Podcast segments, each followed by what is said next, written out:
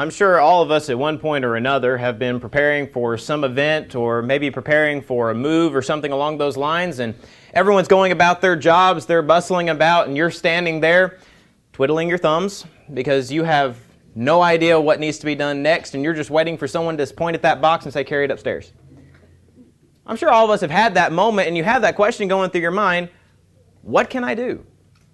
What do I need to do? There's so much going on. What do I need to do? I know there's things that need to be done, but what's my particular job? And in reality, that question is no different for a Christian. There's hundreds of jobs that need to be done for the church to grow, but what can I do? What's my job?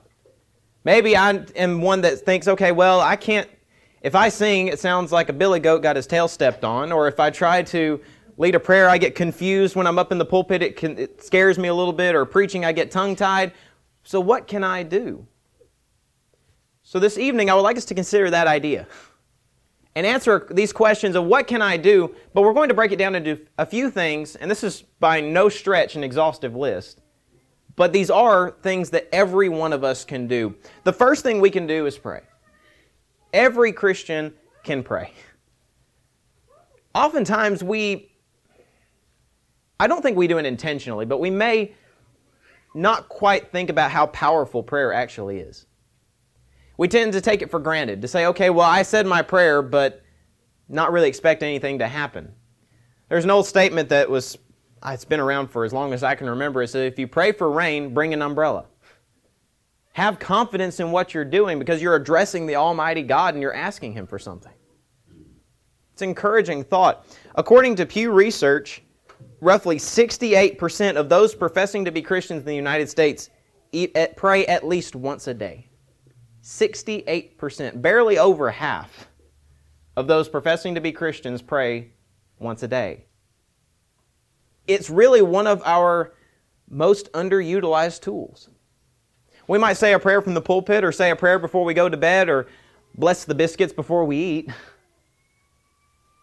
But do we really understand the power of prayer and consider what it is that God has given us. It's really one of our most powerful tools. If you would please look at Ephesians chapter 6. That's Ephesians chapter 6. Specifically, we're going to be looking at verse 18. The context of this passage, as we know, is Paul writing to the church in Ephesus, and he's telling them to put on the whole armor of God. He's telling them, This is your equipment.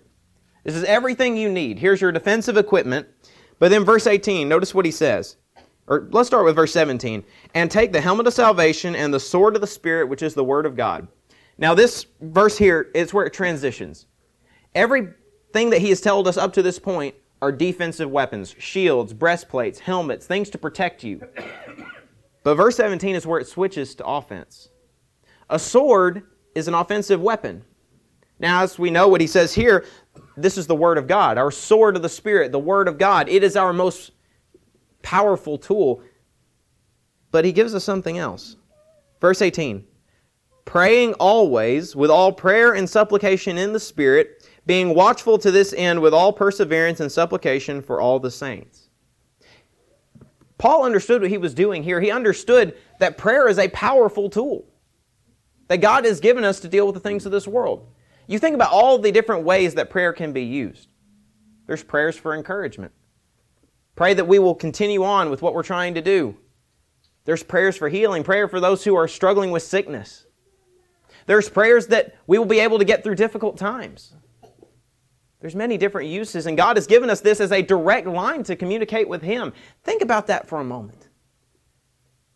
We see in movies pretty frequently if we have a movie that's dealing with the president contacting another nation, he has that big red phone sitting on the table. That's his direct line to talk to whoever this is that he's dealing with. God gave us the big red phone. He said, You have this where you can talk to me directly when you need me. And he has made mention of the fact he's going to listen, he's going to hear. The only time that a prayer will fall on God and it's deaf is when we're not one of his. And that's because that relationship has been severed. But as a Christian, as a follower of God, I have access to Him. I can follow Him, I can talk to Him directly. Think about how an amazing tool that is. But many have this attitude of, I have to take care of this myself. I just have to do everything myself. Do we have responsibilities? Absolutely. There's things that we have to do. We, God is not going to magically come down and puppeteer us to follow after Him. But we don't have to deal with everything. There are some things we can turn over to God. The stresses, the fears, the anxieties, the difficulties of this world, we can turn over to God and say, hey, that's not for me to deal with. There was a friend of mine who is a licensed counselor, and he told me one of his best pieces of advice that he gives people when he's talking to them is he says, I want you to make two lists. In the first list, I want you to write down everything that you can do and everything that's bothering you. And in the other list, I want you to write down the things that are bothering you, but that you can't do anything about. They're not something you can physically reach out and take care of. He says, once they're done with that, I ask them to take that piece of paper of things you can't control, crumble it up, throw it away, and look at the actual list that matters. The things that we can take care of is what we're supposed to focus on. The things we can't control, that turns over to God. That's not for us to deal with. It's not for us to be concerned and to worry about because that's not our job. How many of you think you have the ability to just snap your fingers and fix all the unrighteousness in the world? I know I can't. I wish I could, but I can't. God is the one who is the one that passes judgment. He's the one that deals with those problems that arise. It's not for us to take care of. But one of the one one of the statements that kind of is a little bit of a pet peeve, you know, every preacher has this little pet peeve of theirs that they hear. One of them is the Lord helps those who help themselves. And people think that's a Bible verse. That verse, uh, I actually went and looked this up just to see where it came from. And this statement came from an article in 1698 that was written by really an unknown author. They don't even know exactly where it came from. But it was just a medieval pamphlet where someone wrote on there, The Lord helps those who help themselves. And for years, people have had that attitude. The Lord helps me only if I can take care of everything. Then why do you need God? If I can take care of everything myself, why on earth would I need Him? The Lord helps those who humble themselves before Him. That's who the Lord helps.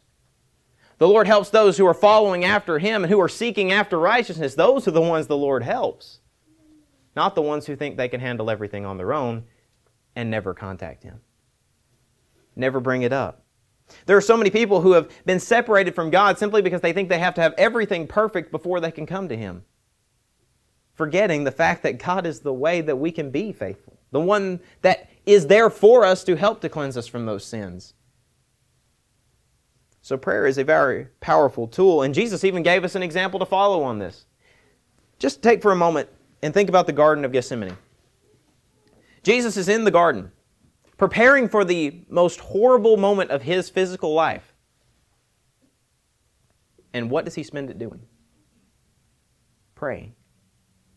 Praying for the Lord to make this pass away if there's any other way. Nevertheless, not as I will, but thy will be done.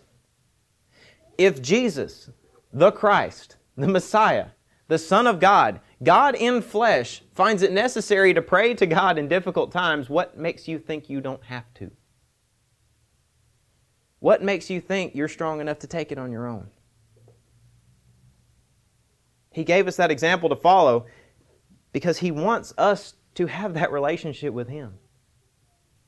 Imagine for a moment that you're in a relationship with somebody, or for those who are married, think about your spouse if every single detail had to be perfect before you put the ring on the finger. Every single detail, nothing could be out of place. How many of you think you could raise your hand for that? Say that that's what happened. We can't. We're people. We make mistakes. We have difficult times that come up. We don't say exactly what we should say. We don't do exactly what we should do. The important thing in any relationship the same is the same important detail with God, faithfulness commitment. I'm not always going to do what's right in service of the Lord, but I always come back when I'm wrong. I always make things right because He's the one I'm following after. It's not about what I can do, I know I don't have the power to take away my own sin, so I go to the one who actually has that power. There are several examples we're going to go through, and for time's sake, we're not going to read every single passage, but for those who are taking notes, you can write these down. When he was concerned for those that he cared about, he went to the Father. John chapter 17, verse 15 is a good reference of that. When he was in fear of what was coming next, he prayed to the Father, Matthew 26, 39. When he felt sorrow and grief for the lost, he turned to God, Luke 23, 34. He has different moments where he prayed to the Father on different situations, different circumstances. It wasn't just because I'm about to face the cross, I need to talk to God. It was constantly throughout his ministry. If there was one thing that Jesus taught by how he lived more than anything else, it was to have a good prayer life.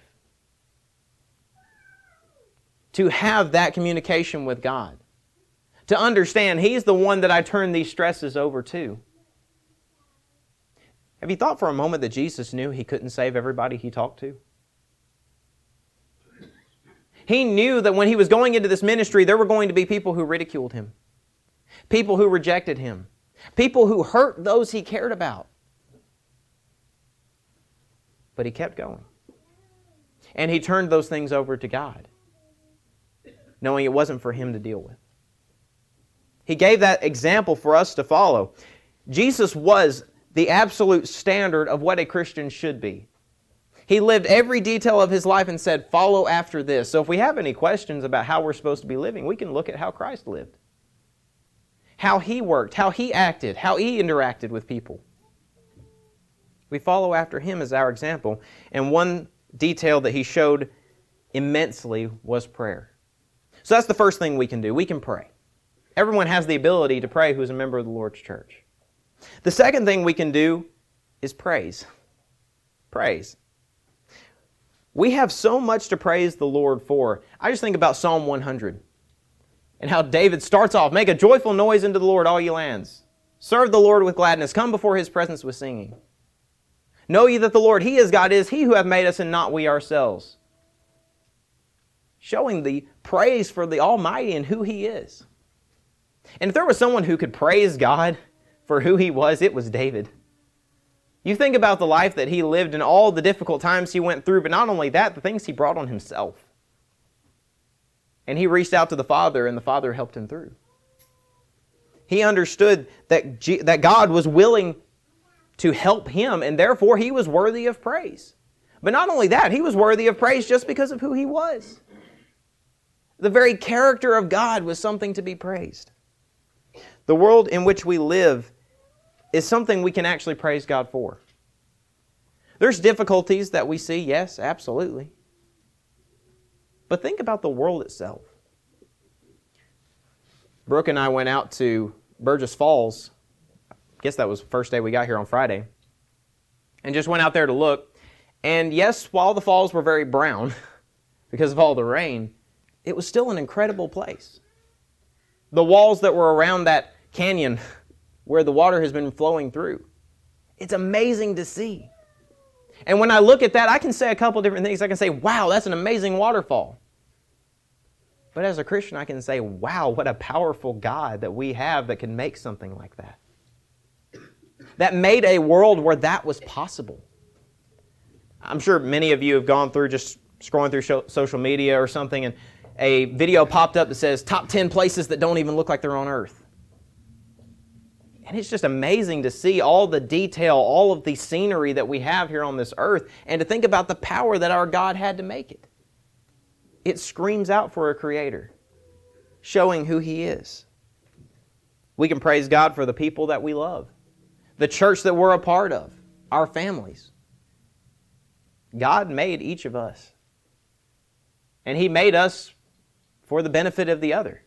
In Genesis chapter 2, verse 18, God said, It's not good that man should be alone. And what did He do? He made him a helpmeet. He knew it wasn't enough for man to have his animal. He knew it was a necessary thing for us to be together.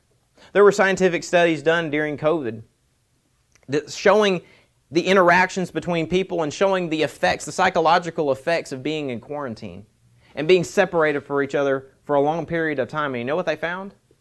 Depression rates went through the roof, suicides went through the roof. All these difficult situations showed up. Why? Simply because they didn't have another human face, another person to talk to, another person that you could confide in. They were separated from all of those things that are necessary for us to grow. There's stories that are told of people who are lost at sea or separated from vast numbers of people, and it, they just slowly degrade mentally over time. Because we need each other. Humanity is a very social creature. We need one another to grow. And God understood that too. And even think about the wisdom that God had in making the church. Imagine if He told each of us individually, you have to be a Christian, but you have to do it by yourself. Think about how difficult that would be. I have to live faithfully at all times, but I'm not around anyone who's trying to do the same thing. I don't have that support group to get through it. I don't have those people who are striving together, working together, growing together. For perspective's sake, take this for a minute. You individually, right now, just forget everyone else is in the room. You individually are responsible to convert the entire city of Cookeville, Tennessee. Good luck. By yourself, no support, no one to encourage you through it. You alone. Now, think about how much less daunting that task sounds with the number of people that are in this room. Knowing you're not alone to do it, that we all have the same goal. We may come from different backgrounds, may be from different walks of life, but we all have the same goal. He had wisdom in what he was doing. That's something that's worthy of praising God for. But of course, the one that comes to mind the most is we can thank God for the salvation that He offers.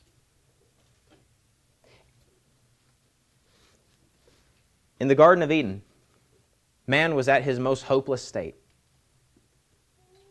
He was lost without a Savior, without a way of escape from that sin.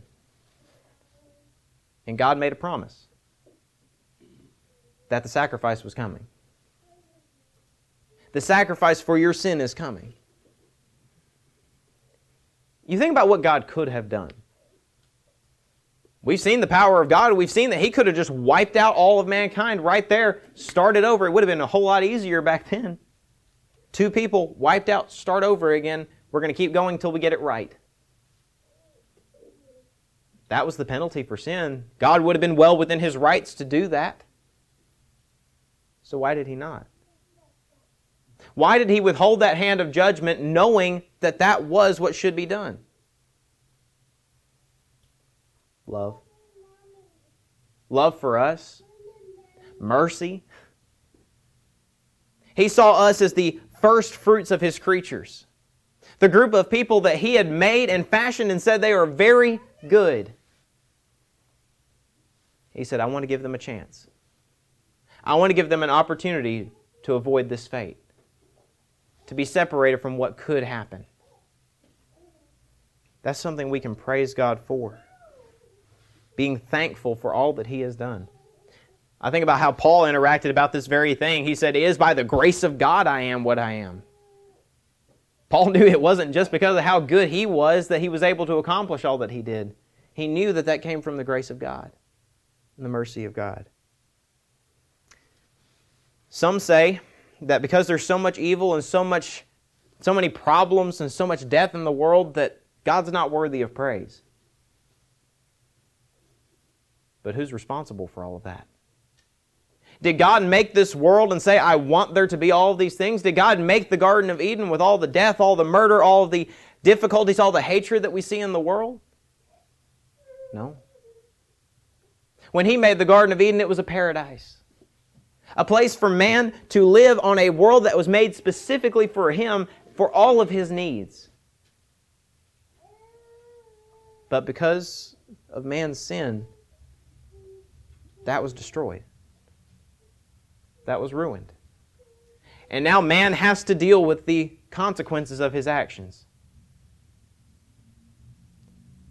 Some might say, well, why do I have to suffer the consequences of someone thousands and thousands of years ago? Why do I have to deal with that? As we know, consequences don't always affect the guilty party immediately. Sometimes consequences affect the innocent, those who were just bystanders. And it's a horrible thing that happens, but that's why God gave us a way out. That's why God said this world that you live in is not the end. So when we look around and see all those troubles, all those trials, all those difficulties, all this hatred in the world, we can know this is not the end result. We have something better, something greater than what we see right now. Which brings us to our next point and our final point. Every one of us can pray. Every one of us can praise God for all that He's done. And every one of us can persevere. Every one of us can push through. The world, it wants to destroy what we're doing. It wants to stop us from bringing this good to the world. But we can push on. We can keep going.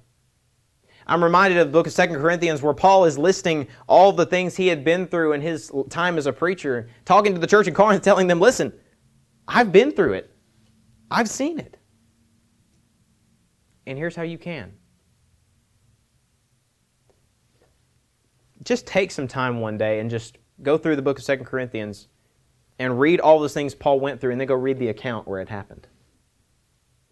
And just see all that he dealt with the man who was chief Pharisee of Pharisees, a very prominent position, a very comfortable position that he gave up and now had to deal with people hating him. People who he probably would have considered to be wise men, people he probably would have considered to be friends now turning on him and hating everything he stands for. Paul, the man who goes into a city, is thrown out, stoned, left for dead. When he finally is strong enough, he goes back into the city and preaches again. I'm sure for the Jews that were there, that would have been the most annoying thing. We just took this guy out and executed him, and he's still preaching. This man is like a bad cockroach. I can't get rid of him. But that's how Christians are supposed to be. We're supposed to be a people who you can't keep down. Why? Because the more you fight us, the more we grow. The more you stand against us, the stronger we get. Because as James chapter 1 discuss, trials bring about patience. The things that we deal with, the things we struggle with, they make us stronger for the next time. Why? Because now I can see it coming from a mile away. I can see what's coming. I know how to deal with those things. It's not my first rodeo. it kind of is interesting to see sometimes when maybe you're around little children or you see babies that are growing up and they do something that's a little bit dumb. They face the consequences. Maybe they put their hand on a stove. Maybe they stick something in an electrical socket. And you look at that and you say, How could they do that? Why? But at one point, that was you. At one point, you didn't know better. But you see the end result now. You know why you shouldn't do that. You understand all the facets around that. So that now, when someone else is dealing with a similar situation to what you went through, you can say, Hey, I get it. I know what that's like. God made the church because every one of us have different perspectives. Every one of us has something that stands out to us that doesn't stand out to you. I'm a big history buff. So when I read the Bible, I see all the puzzle pieces connecting, I see all the history that was taking place, and I say, okay, that makes sense. Others, it might be some other detail.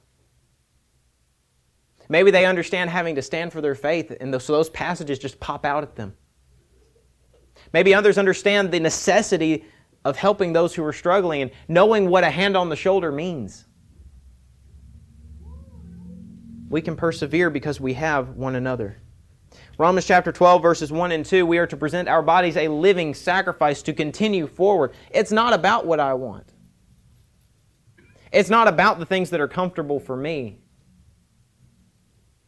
It's because of what He has done. It's because of the people who are standing next to me. There was a comment that was made in the First World War. Men are standing in trenches. They're having to deal with this gunfire and these artillery shells that are falling upon them. And as they're about to go over the top, they're about to charge this enemy trench. One of the commanders looks at the group and says, Don't fight for yourself. Don't fight for yourself. Make sure the guy next to you gets home.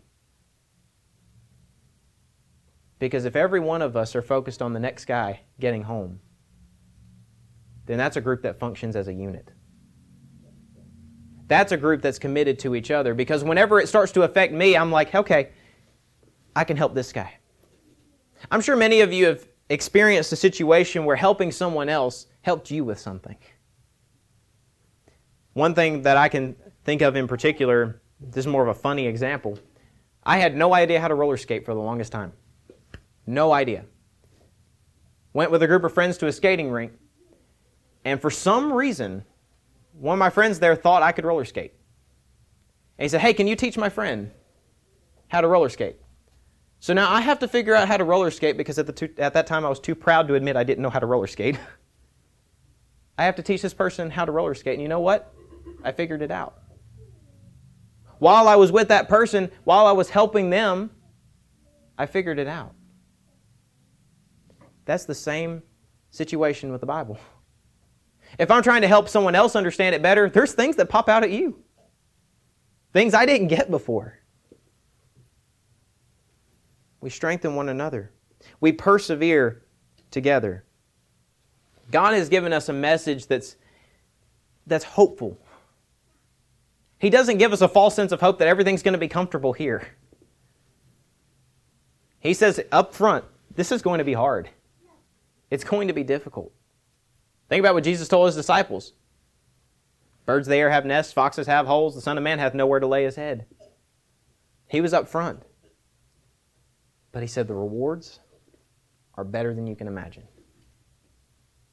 You think about John when he was writing in the book of Revelation about the holy city, about heaven, about what we are going to experience.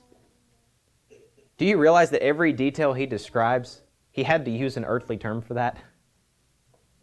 He could not really actually describe what it was because it's something we can't comprehend. It's not an earthly city, it's not made of the things we can dig out of the earth. It's made of a spiritual substance. It's an encouraging thing. Perseverance is rewarded. We receive that home in heaven.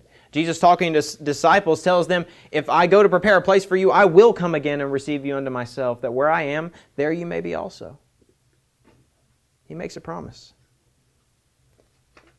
Revelation chapter 2, verse 10, he says, Be thou faithful until death, and I will give you a crown of life. The reward, the promise is there. What will we do with it? We're getting started with a new venture a good group of people trying to accomplish something together. There's jobs that need to be done. There's roles that are going to need to be filled. What can you do? What can we all do? These are four things we can all start with. We can all pray. We can all praise. And we can all persevere. Maybe this evening, though, You've never named the name of Christ. You can't do these things because you've never started the process. You've never become one of His people. Just like He's given us all these things to do, He's given us a way to follow after Him. must hear the word, Romans 10 17, believing it to be true, John 8 24. Upon believing that to be true, understanding what we've been told, we're willing to repent of all of our past sins, Acts 17 30. And based upon that repentance, that's changed mind, which brings a changed life, we're willing to confess that He is the Christ, the Son of the living God, Romans 10 10. That He is exactly who He said He was, and I'm going to follow after Him. And based upon that confession, we can baptize you into Christ this very evening. According to 1 Peter 3.21. We're burying that old man of sin. We're raising him to walk in newness of life so that you can truly be able to do all the things we've talked about tonight. So that when the world bucks, you say, okay, Bring it. Bring it on. Because my God is greater than this. But maybe you already did those things. But maybe for too long you've been sitting around saying, What can I do? and not done. God wants to make that right. He wants to mend that relationship with you. All it takes is for you to make that decision. All it takes is for you to say, Okay, I'm here. Send me. I was very thankful for that scripture reading tonight because that's the entire point of what we're talking about. Those are all things we can do, but we've got to have a willing heart to do it. We've got to say, I know this needs to be done, so what can I do? This evening, if you have any need, anything that is holding you back tonight, make it right. Make it right so we can all one day say that we are followers of God and we get to go together. If you have any need, please come as together we stand as we sing.